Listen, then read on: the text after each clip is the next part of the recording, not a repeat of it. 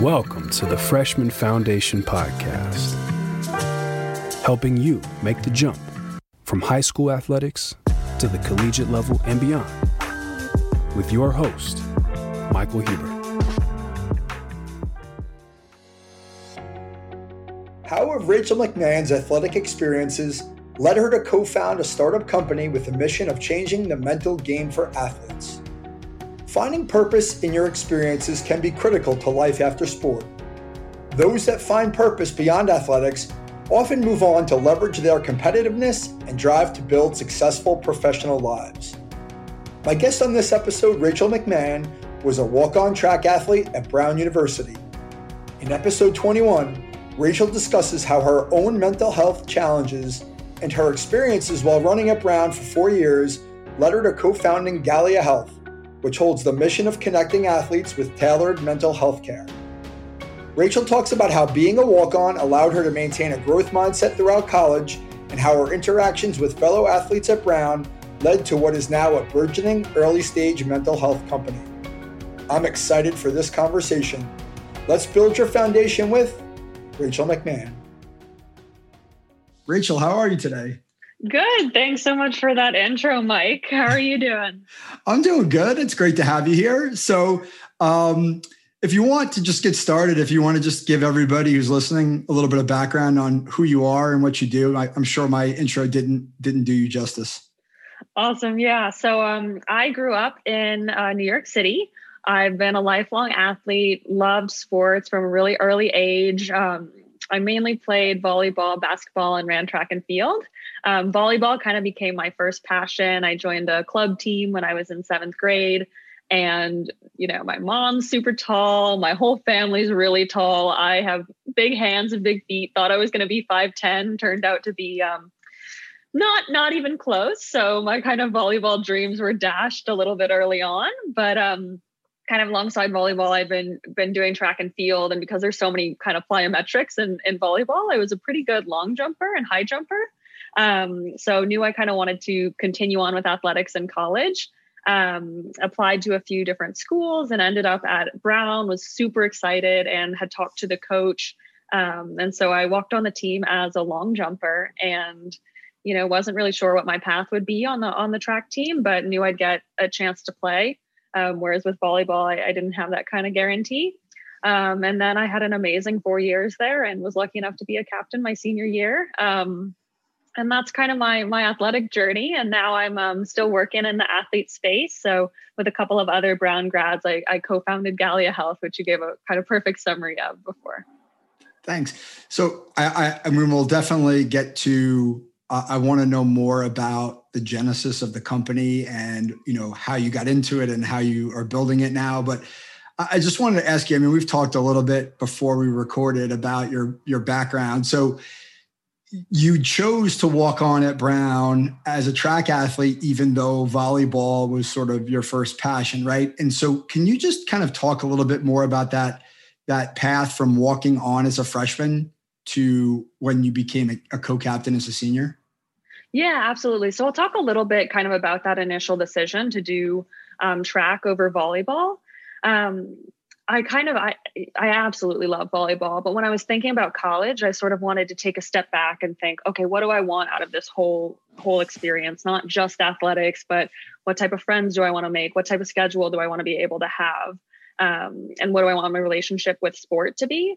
And with track, I felt like it was something that was kind of uncharted territory for me in some ways. Um, I went to a small high school uh, in New York that didn't have a, a, super extensive track track program, so I felt like I had a lot more room to grow when it came to track. I knew I would be able to um, compete, and I knew there was a team of over hundred people and a co-ed team at that. Um, so I was just really excited about the kind of possibility of meeting so many people, having a community right away on campus, um, and knowing that I had a lot to learn and a lot to kind of improve upon. Um, so I think in some ways, and and we can talk more about this later, but that kind of uh, sort of curiosity about track ended up being something that really helped me throughout my my kind of four years. Because instead of kind of approaching it as this is who I am, I'm this amazing you know track star, volleyball player.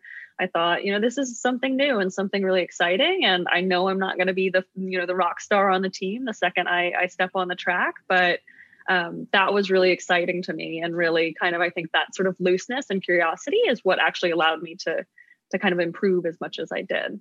Yeah. It's, I mean, it's sort of textbook sports psychology, you know, in terms of understanding, you know, mm-hmm. the way we are internally motivated, right? When we're curious about something and we want to get better at it, it tends to be much more sustainable. Whereas if we have this impression that we've kind of made it, you know, so to speak, that maybe we, we aren't going to work as hard, or maybe when things don't come as easily, we, we shut down. And so, I mean, I'm always, I'm always impressed by that, you know, in any athlete, regardless of age or sport. Um, I think the other thing that stands out in what you just said was, you know, you really were searching for a fit, right? And mm-hmm. a holistic fit for a college.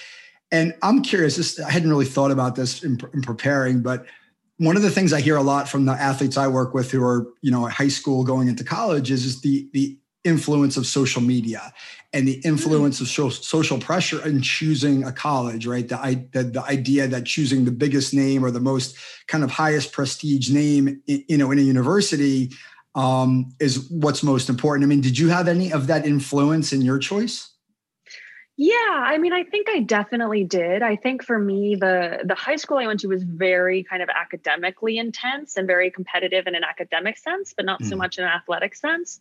Um, so I knew that I wanted athletics to be a big part of my life, but one wasn't quite the caliber athlete to go to a really high profile kind of Division One um, athletic program and two wanted a little bit more of a balance so i was really looking at kind of smaller schools and um, d3 schools and um, I think when it came to kind of um, social media, I had actually a few friends who had been to who had who had gone to Brown, and so I had some familiarity with the school, and they had sort of really positive relationships with it.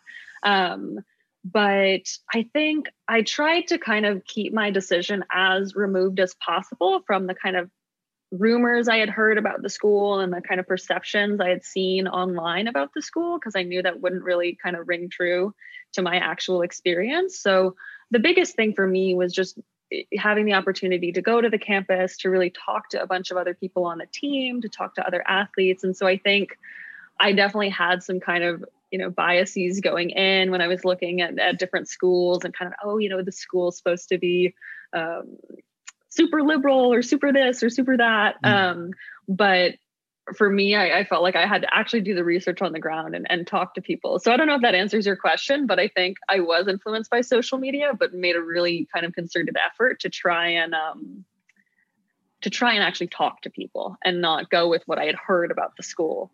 Yeah. I mean, I think that makes sense. It's only natural, right? I think all of us, regardless of age or or gender, you know there's ego involved in these decisions mm-hmm. to a mm-hmm. certain extent and prestige matters and you're also thinking about well when i'm done with college i'm probably going to go out into the world and get a job or do whatever people normally do and having a prestigious name on my resume is going to help right and there's right. there's some element of that in every choice whether it's academically driven or whether it's athletically driven that's going to influence but i think having the the awareness to know that hey, like I know this is an issue, like, but I don't want it to drive the decision is really, you know, is really a, a thoughtful way to to address it.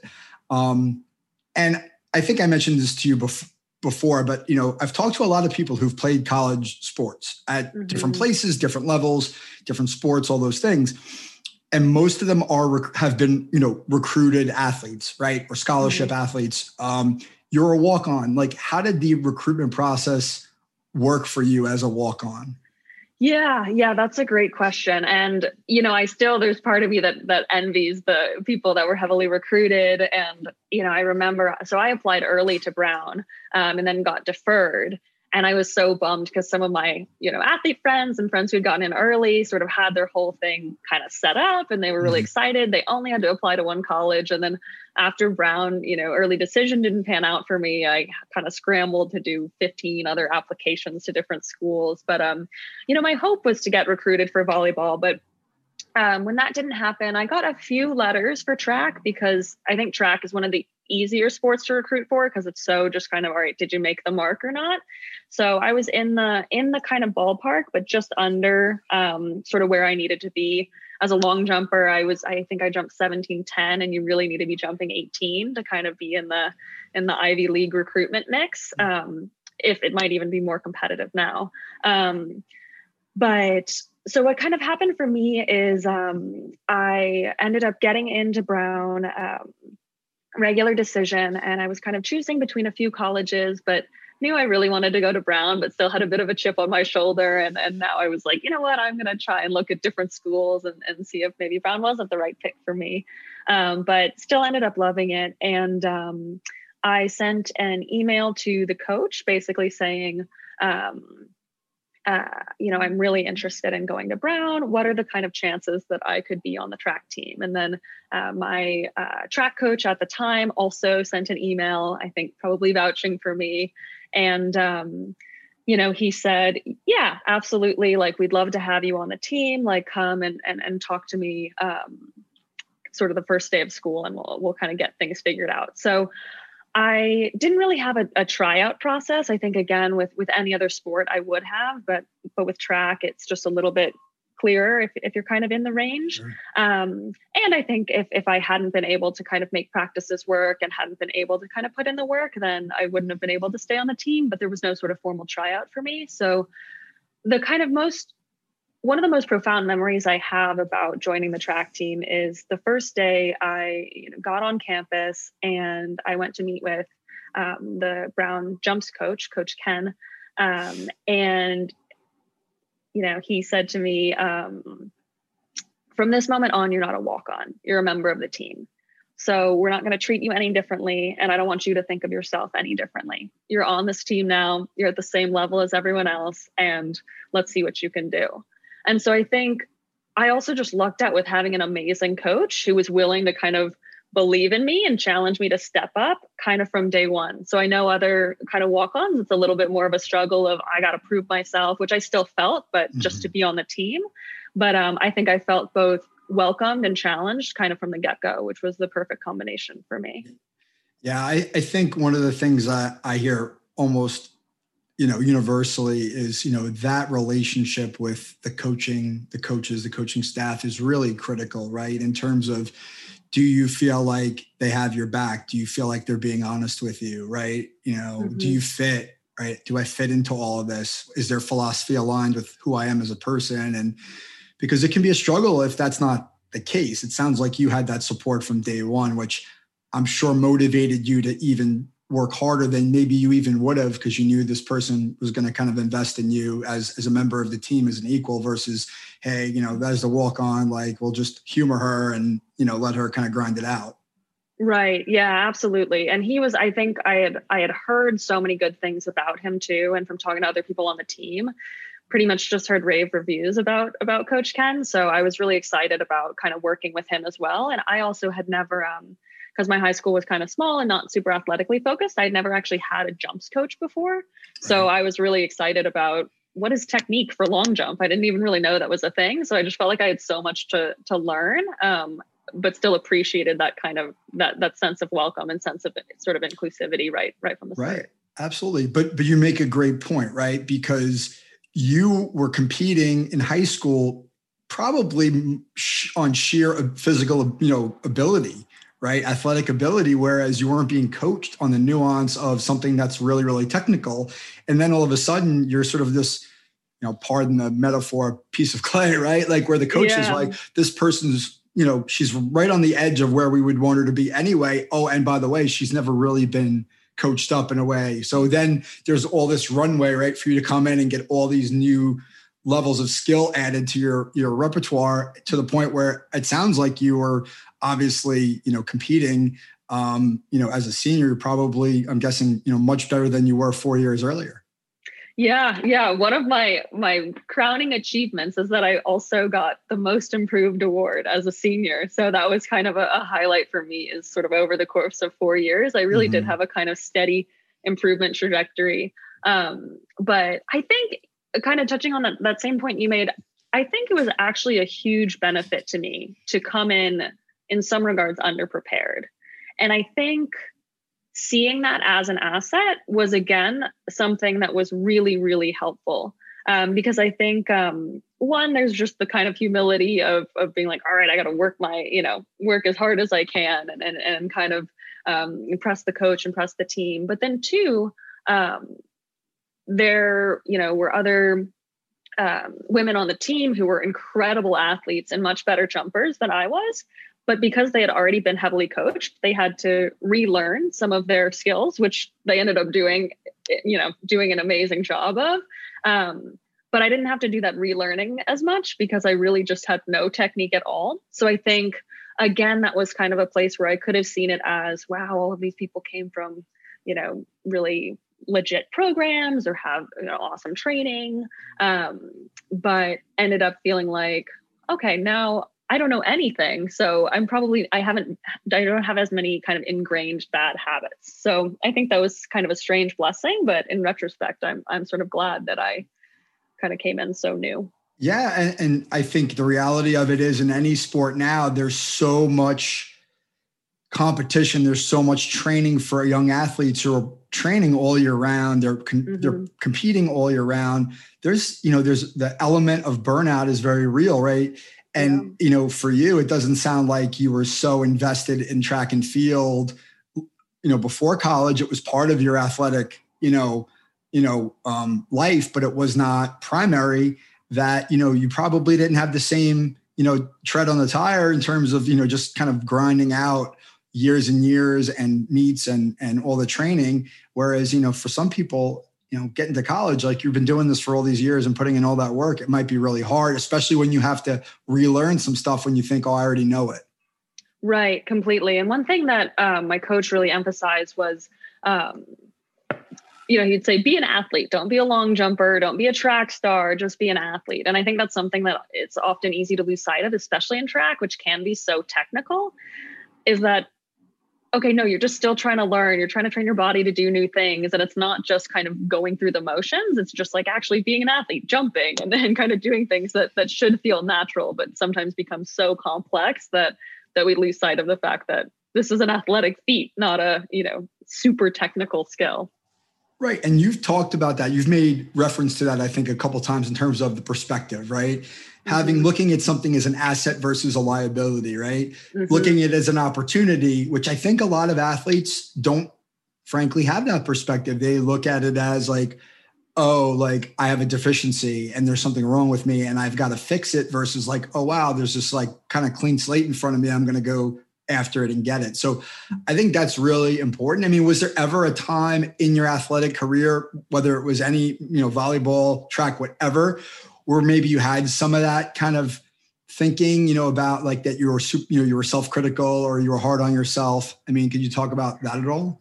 Yeah, absolutely. I think especially with um with volleyball, I had that kind of my sophomore and junior year when I was hoping to be recruited and just had kind of become so tense about the whole process and was feeling a little bit of burnout and was just kind of approaching it with so much stress and so much sort of perfectionism that mm-hmm. I was losing the kind of just intuition and you know responding to to how people are playing and just trying to do sort of you know trying to perfect every move I was doing and ended up just playing much more tense and sort of lost the kind of love for the sport versus the kind of with track sort of the curiosity and openness um, which i mean i had my ups and downs with track for sure.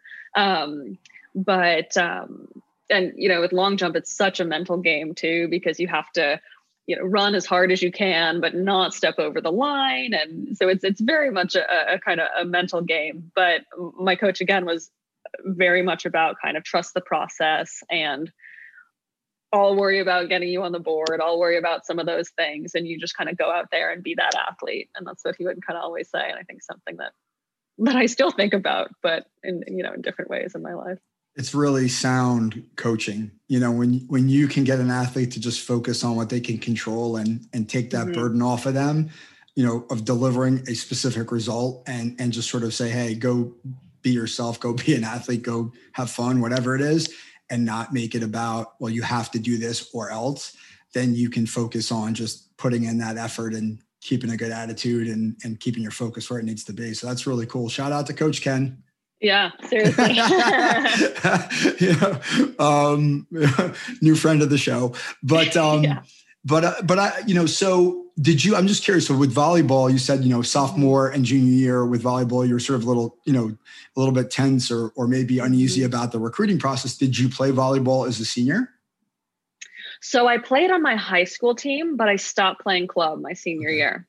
Yeah yeah so i kind of i really got got fully burnt out and also it really was quite a lot to to try and do three seasons high school and then also club i'm sure so many athletes on the show do that too but it's, mm-hmm. it's really mm-hmm. a lot it's a lot of them and I, I don't think there's quite as much sort of wiggle room as there is in, in college in terms of schedule and and and things like that so i was really kind of underslept and and um not, not yeah. kind of not not at my peak performance in high school. Well, but it's you know it's not something that that I'll kind of will dwell on, but I, I do think it's an important point in that I do see with athletes overtraining mm-hmm. being an issue, not only physically, like there's just not enough recovery built into the system, but it's mentally, right? You're not giving, you're not able to like give yourself a break. I have a lot of athletes who tell me like I can't well if I don't do this or if I don't train 3 times a day, someone's going to get an edge on me and they can't kind of wrap their head around, hey, I just need to give myself my body a break, my mind a break and step away from it. This is not the only thing going on in my life and frankly, I'm taking away from my performance by overdoing it in training and I think that's just something that it seems commonsensical, but when you're mm-hmm. in it it's really hard to like break away from. Completely. Yeah i think that's i think that's really true. And i think i've never really thought about how helpful it probably was to kind of take the load off my senior year but i think i came in um, freshman year feeling pretty pretty fresh and pretty ready to go. And i think to again one of the benefits of not not having done a ton of track in high school is i i was able to kind of avoid some injuries that i think i, I might have gotten because track is such a kind of overused injury sport. Mm-hmm. Um, but yeah, I think the way we think of what it means to be prepared needs to be revised a little bit because I think the best preparation I kind of could do, and this sounds a little bit cheesy, but was just to kind of go in with with an open mind and with a sound work ethic. And I think probably what I what I thought at the time was, oh man, I should be running 400s. I should be you know coming in in really intense shape. And i remember thinking that the summer before before freshman year like oh, i'm just going to be dusted in all of the workouts. But um i was just kind of burned out from high school and and sort of needed a break. And so i took it even though my kind of anxious anxious mind was saying you should be preparing you should be preparing. And i think like the paradoxically the best preparation i i kind of had was was rest and and not feeling like i had to kind of prepare everything. I think that's really important. You know, I think it's really important. And, you know, it's one of the struggles as a, a mental performance coach is, you know, mm-hmm. trying to persuade people that more physical investment is not necessarily going to give you the same return and that investing in mental preparation is maybe a better alternative, or at least at times supplementing and kind of taking some physical away and putting in some mental so that you're preparing yourself. Because I think the lack of the tangible result in a mental training program a lot of times is what people just sort of question and say like hey like what am i going to get out of this? How do i know this is going to be worth it? Whereas if i train i can say i did it right? And mm-hmm. i sort of know it's going to change my body it's going to change my time. It doesn't always work that way but that's what people assume. And so it is really tricky. So I have to imagine that all of that put together to kind of transition a bit, all of those experiences are what led you into the Galea founding mm-hmm. venture, the business. Like, can you talk about how you got together with your co-founders who I think most everybody is everybody Brown or most of the people? Three of the four. Yeah. Yeah. Yeah. So um there definitely was kind of a, a, direct correlation from my athletic experience to founding Galea. Um, so it really kind of happened my um, senior year. I was in a class with Braden, who's the CEO, um, and he has an also really powerful story. He kind of grew up in in Canada playing hockey, and then um, suffered a series of traumatic brain injuries that that ended his hockey career right before he kind of headed into Browns. He was recruited and coming in as a freshman, and then that kind of um, year before his his kind of career ended and he ended up having um, uh, serious concussion symptoms for the next three, four years, took a medical year, really kind of went through the ringer, but um, uh, still was super passionate about athletics and um, had felt kind of during his experience like there wasn't really anywhere to turn from a kind of emotional support perspective. I think especially in hockey, which which is really kind of about toughness and and and things like that. It was it was tricky to kind of find support. Um, and I had a, a somewhat similar experience. I kind of struggled with some anxiety and depression in high school, um, kind of leading into college. For me, my relationship with sport was kind of a, a key sort of mental health outlet and, and, coping mechanism for me. So I had uh, kind of a less fraught relationship with sport, but was very passionate about both mental health and athletics. And um, as a senior on the team, um, and one of the co-captains was starting to figure out okay how do i play a support role for my teammates? How do i kind of recognize what they're going through? And how do i balance wanting to hold teammates accountable and wanting to kind of create space for mental health and self-care and things like that? Um, and so i started talking with um, braden uh, kind of about what we felt like was a gap in, in mental health support for athletes. Um, people had talked to kind of campus counselors but they didn't really understand the nuances of the athlete experience. Um, and so we kind of thought, you know, why isn't there sort of one hub that people can go to to, to connect with uh, mental health support from professionals who really understand the athlete experience, who either have sports psych degrees or were athletes themselves, you know, at the high school, collegiate, or professional level. Um, and so we took a class together um, that was about kind of entrepreneurship and innovation and started kind of brainstorming and coming up with this idea in this class. And then did a bunch of research on our own time um, and applied for a grant from Brown, kind of got a grant to get the website going.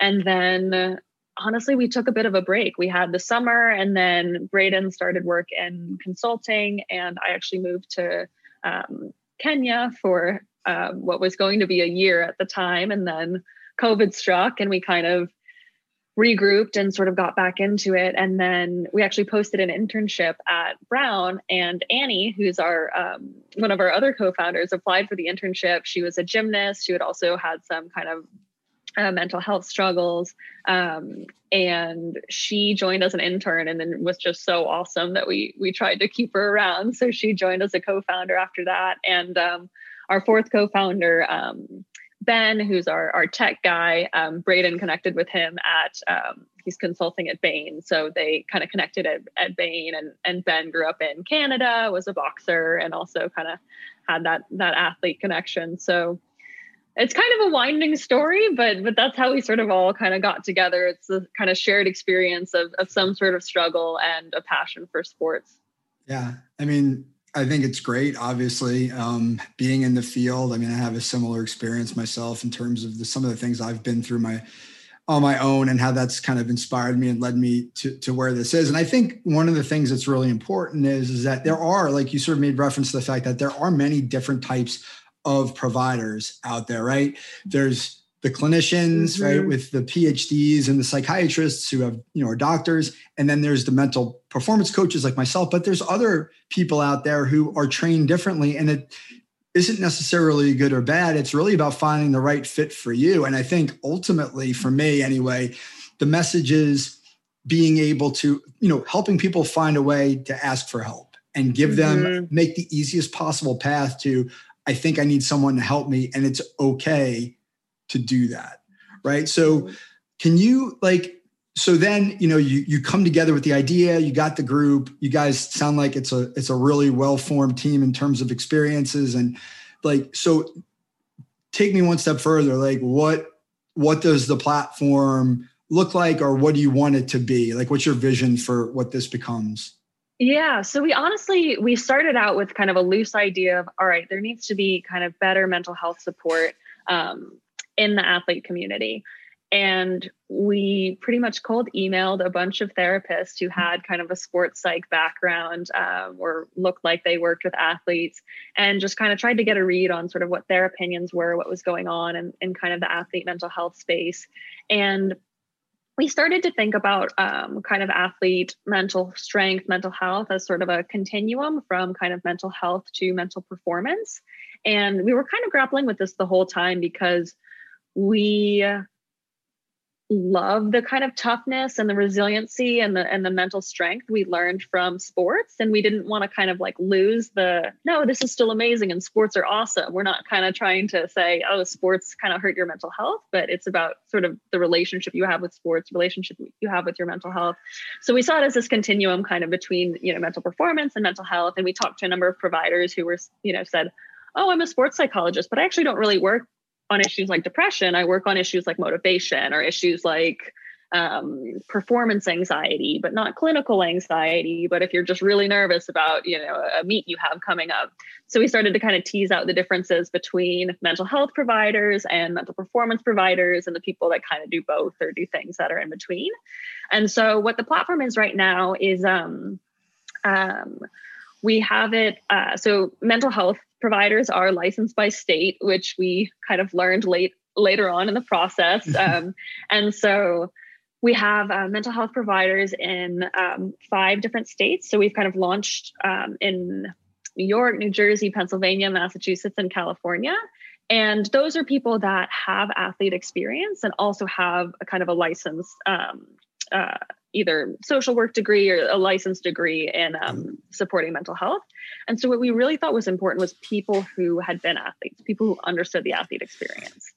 So, we're launched in five states there. Our goal is to kind of launch in all 50 states, and you know, Braden and Ben are Canadian, so we'll, we'll head up north as well.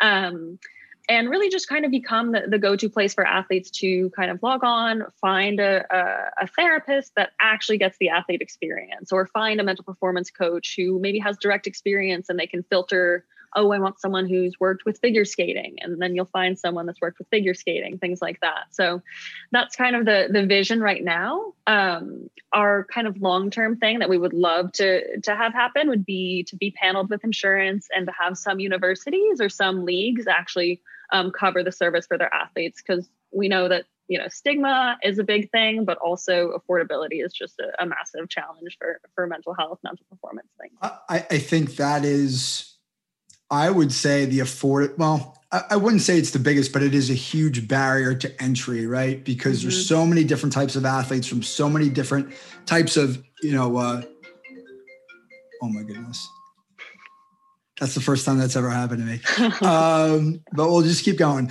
Uh, you know, there's so many different types of athletes from so many socioeconomic backgrounds. Mm-hmm. Oh my goodness, please stop.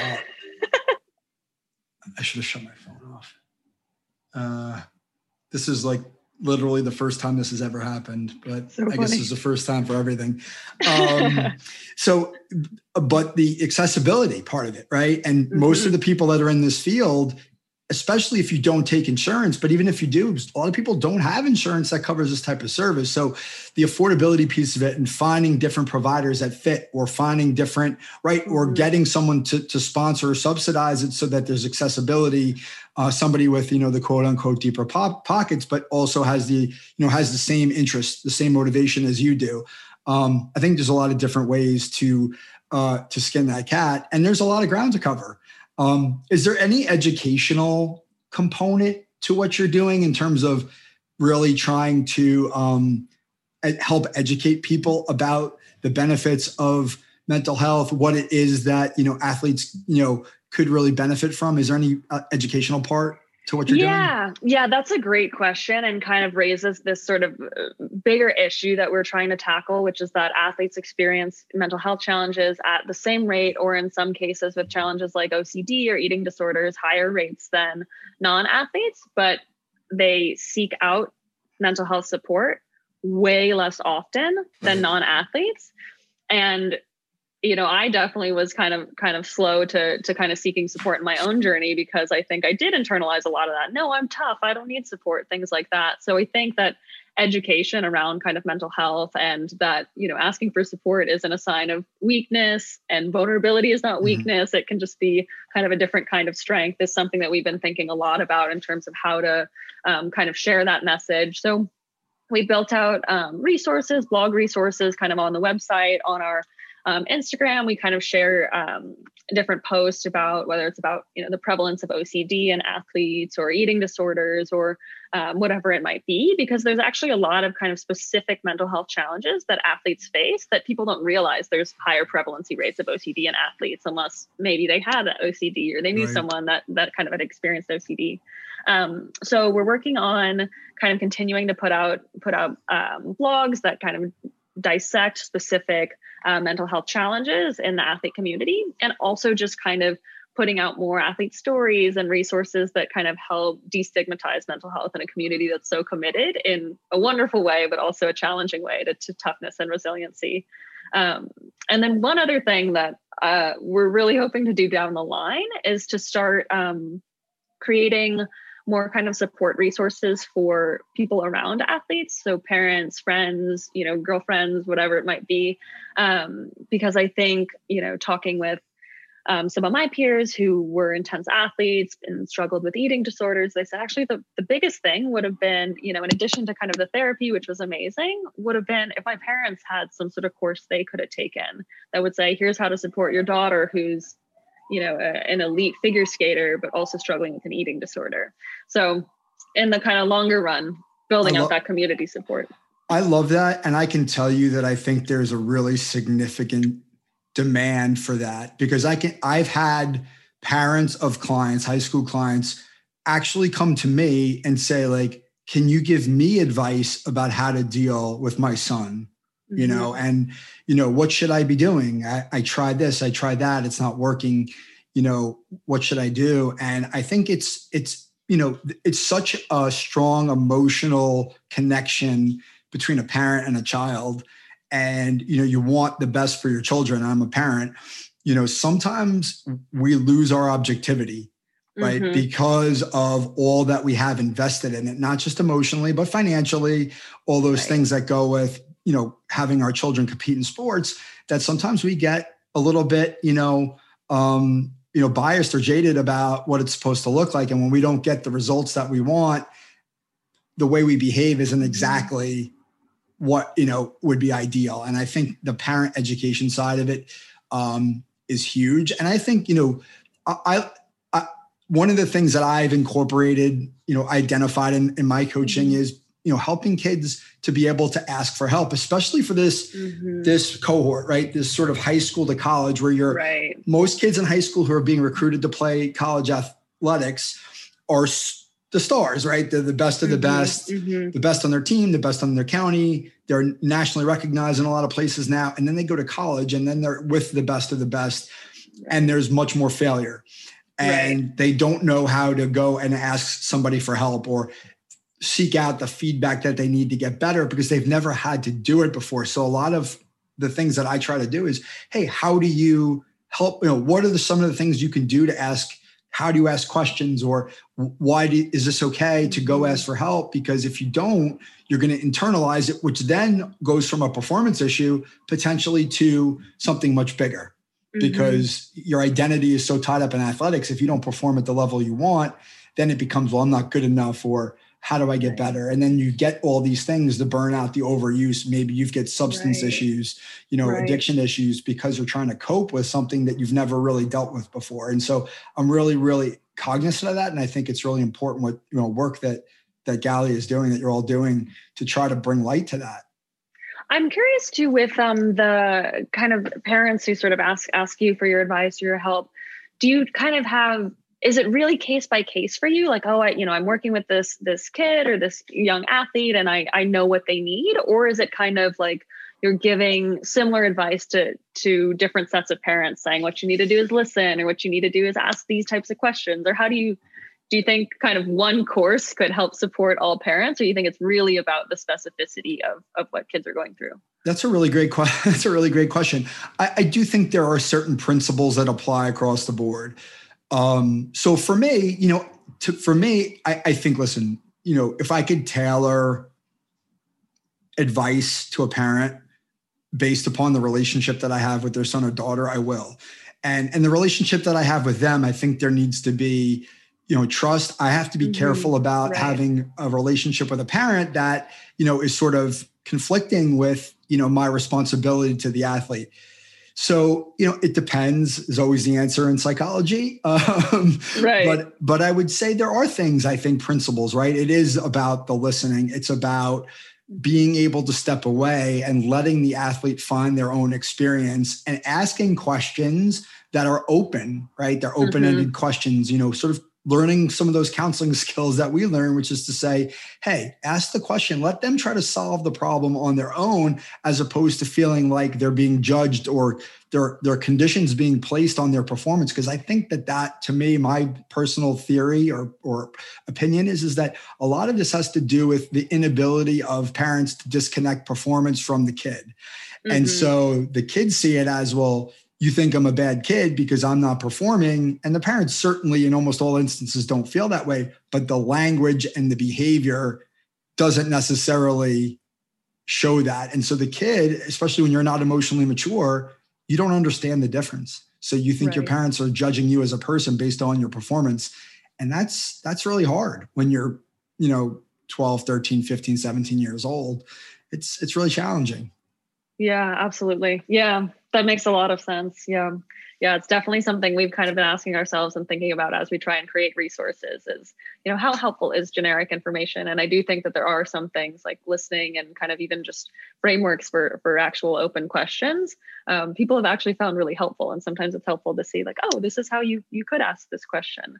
But but it's definitely definitely a challenge. Yeah, and I think from a business side, and I struggle with this as well. I think it's thinking about what are the levels of service that you provide to people, mm-hmm. right? You know, from a business model, right? Is it one size fits all? Is it one price fits all? This right. is like for me is like, oh, this is my price. No, not necessarily, right? Like there are different people mm-hmm. have different needs and trying to create different levels of service. So there's an affordability aspect. There's right. also a, you know, they this person might not need, you know, you know hand holding or close attention they might just need a little bit of guidance in the form of a generic resource because they have a good mm-hmm. sense of you know what's what's out there and they understand the issues. They just want a little bit more clarity or just real affirmation that they're in the right spot. So right. that's always something you know that i struggle with certainly. And i think it's something we're always thinking about as as entrepreneurs right? Like how do we make this accessible but we also yeah. make it a venture that that makes sense for us to invest our time in. Absolutely. Yeah. Yeah the biggest challenge for sure. Yeah, it, there's a lot to think about. Um, so I, I, guess I would say is, you know, from where you're sitting now, like, is there anything else that you'd want to share about Galea or what you're doing that you think it's important for people to know? Um, yeah. So I mean, I guess the the the kind of first thing is just, um, I guess okay. I guess two things. So. Um, one is I just think um, as someone who this is, I guess, a little bit of like a letter to my younger self type of thing, but I was someone that you know was very skeptical of um, of therapy when I was in high school and very much identified with being kind of the tough one and the one who never cried. And um, I think the most interesting part about now being someone that's that's kind of gone to therapy is that I don't think I've lost any of my my toughness.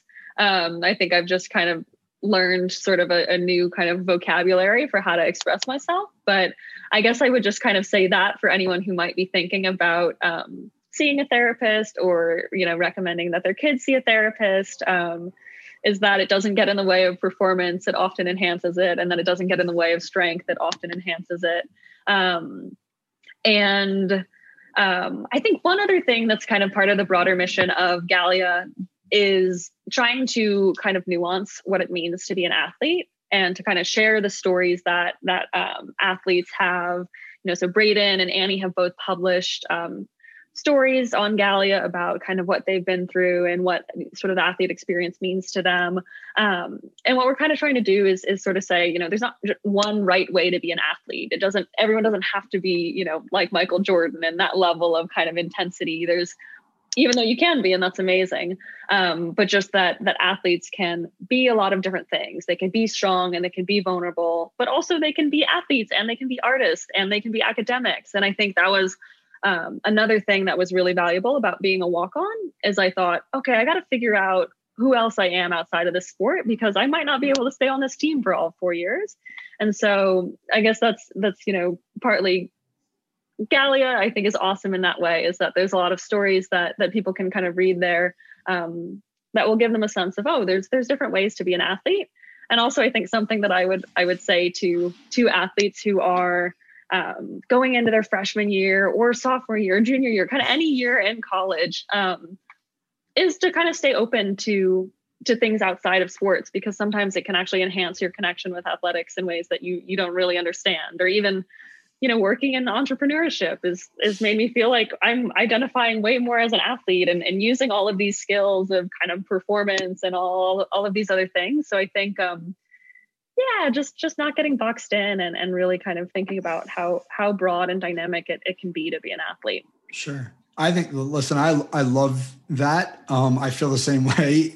You know, in my business, I think there's a lot of elements of trying to start a company and build a company that relate mm-hmm. to athletics in terms of the challenges we face, the failure, the, you know, the, the doubts, the confusion, you know, all those things.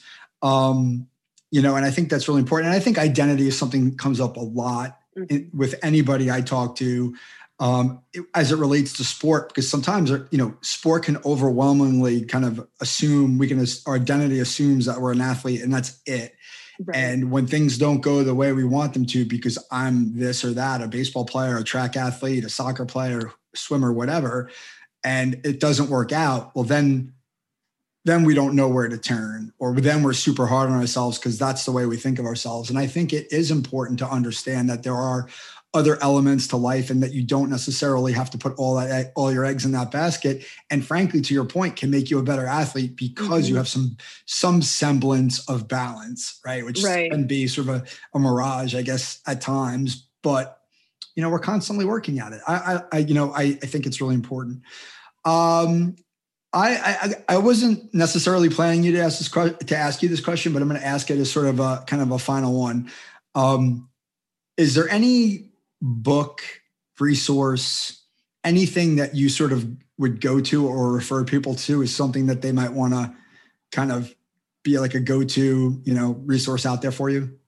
Yeah, yeah. So there's actually two books that kind of come to mind. Um, one of them I just read, it came out recently, is called Bravey by Alexi Pappas. And she was a um, runner at uh, Dartmouth. And then she went on to compete in the Olympics for Greece.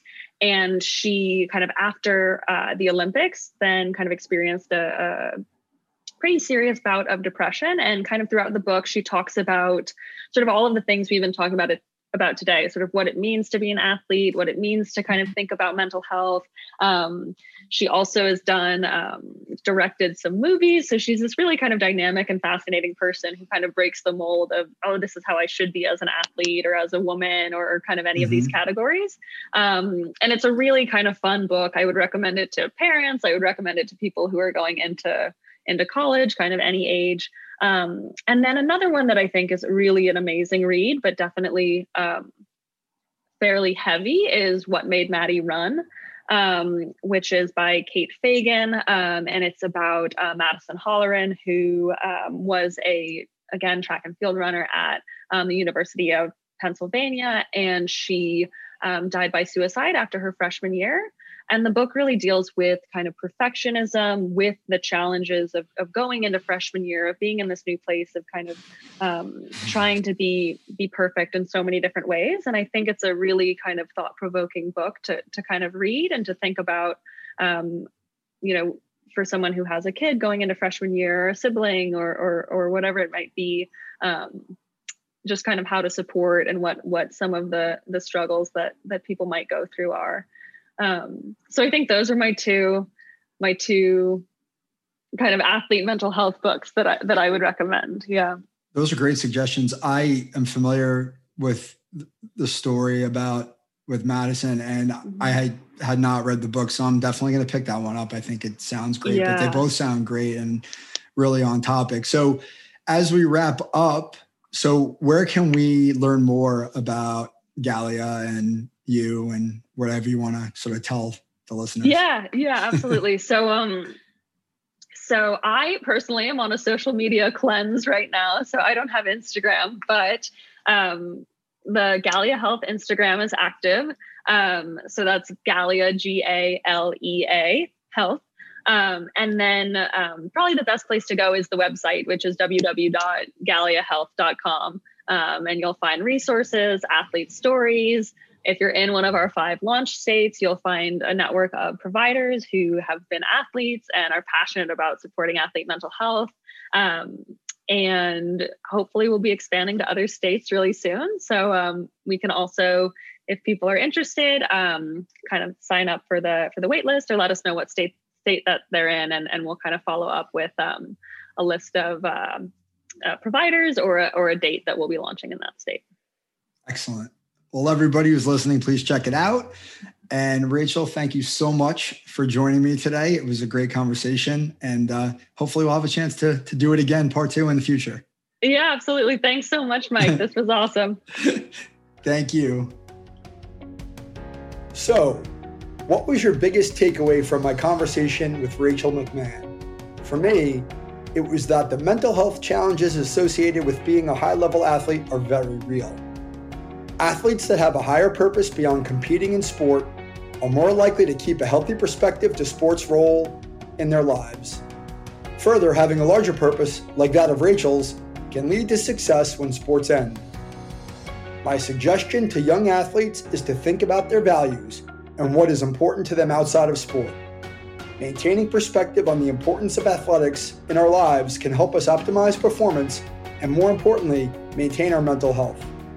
I want to thank Rachel for her kind generosity and the wisdom she shared with the Freshman Foundation community.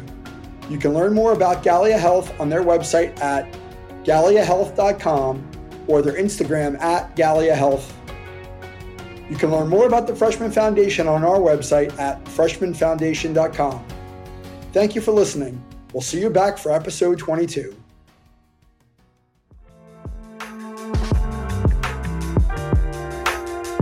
Mike Huber is the founder and owner of Follow the Ball Coaching, located in Fairhaven, New Jersey. He is a mental performance coach and business advisor dedicated to serving athletes just like you reach their full potential on and off the court. The Freshman Foundation is all about helping you get to the next level. For more information, follow along on Instagram at the Freshman Foundation.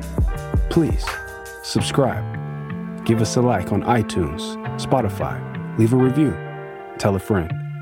most importantly, come back in two weeks, ready to get better.